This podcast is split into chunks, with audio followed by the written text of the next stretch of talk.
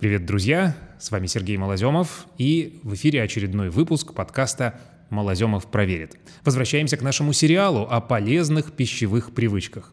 В предыдущих выпусках я уже рассказал о 20 пунктах, которые помогут быть здоровее, но это меньше половины из всего, о чем я хочу вам рассказать. С удовольствием и пользой продолжаю. Есть без хлеба. Да?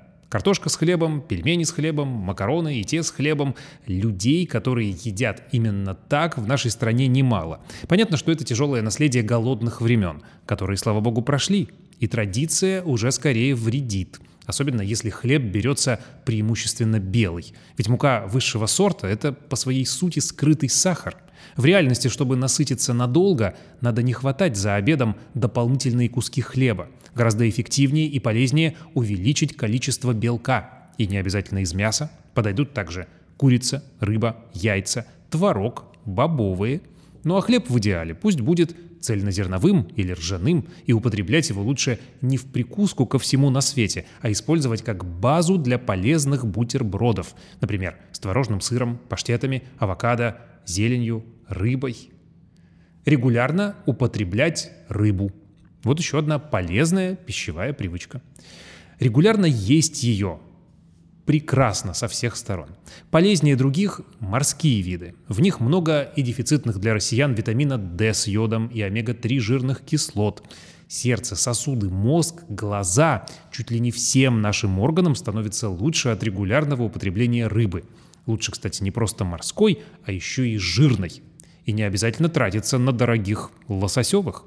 Больше всего полезных жирных кислот на самом деле содержится в скумбрии. Одного небольшого кусочка достаточно, чтобы покрыть дневную норму. Только лучше все-таки есть не копченую, а запеченную. На втором месте сайра – так что и консервами не стоит пренебрегать.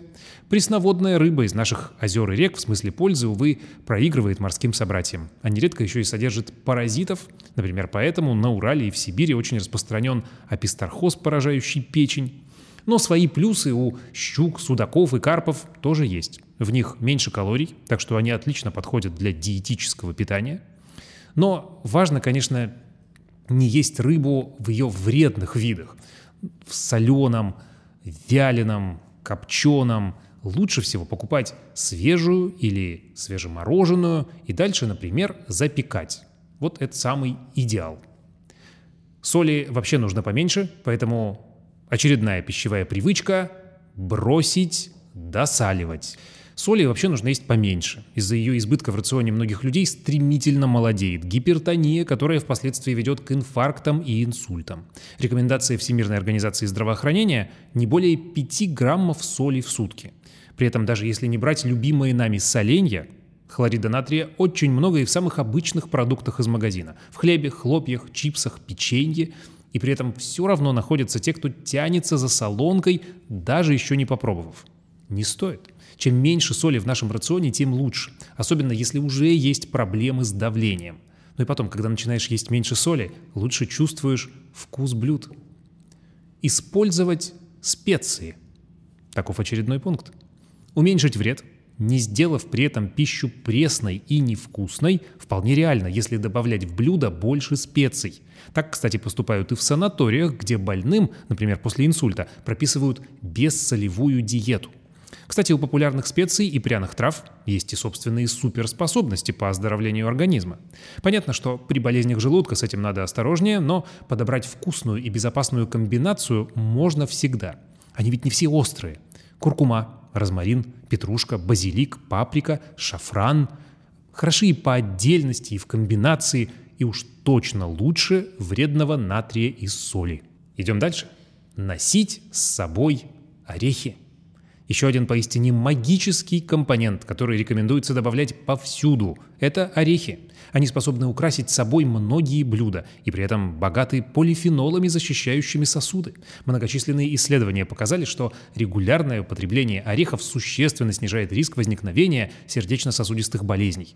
Кстати, группа ученых из Скрентонского университета в США во главе с Джо Винсоном несколько лет назад задалась вопросом, какой же орех самый полезный. Оказывается, лидером по содержанию полифенолов является грецкий орех. Но и другие виды – миндаль, фундук, кедровый, даже арахис – тоже хороши. Брать можно жареные, но не очень соленые или сладкие виды. И не надо бояться того, что орехи содержат много жира. Он здесь особый, здоровый. А еще орехи очень удобно носить с собой. Они прекрасно выручают, когда по какой-то причине нет возможности поесть. И чтобы не срываться на вредные какие-нибудь печенья или конфеты, лучше перекусить горсткой орешков.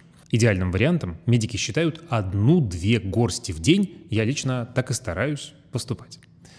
Какие из полезных пищевых привычек есть у вас? Пишите в комментариях. Может быть, это наведет меня на какие-то новые идеи. Подписывайтесь, слушайте, смотрите. До встречи через неделю. Сергей Малоземов. На связи.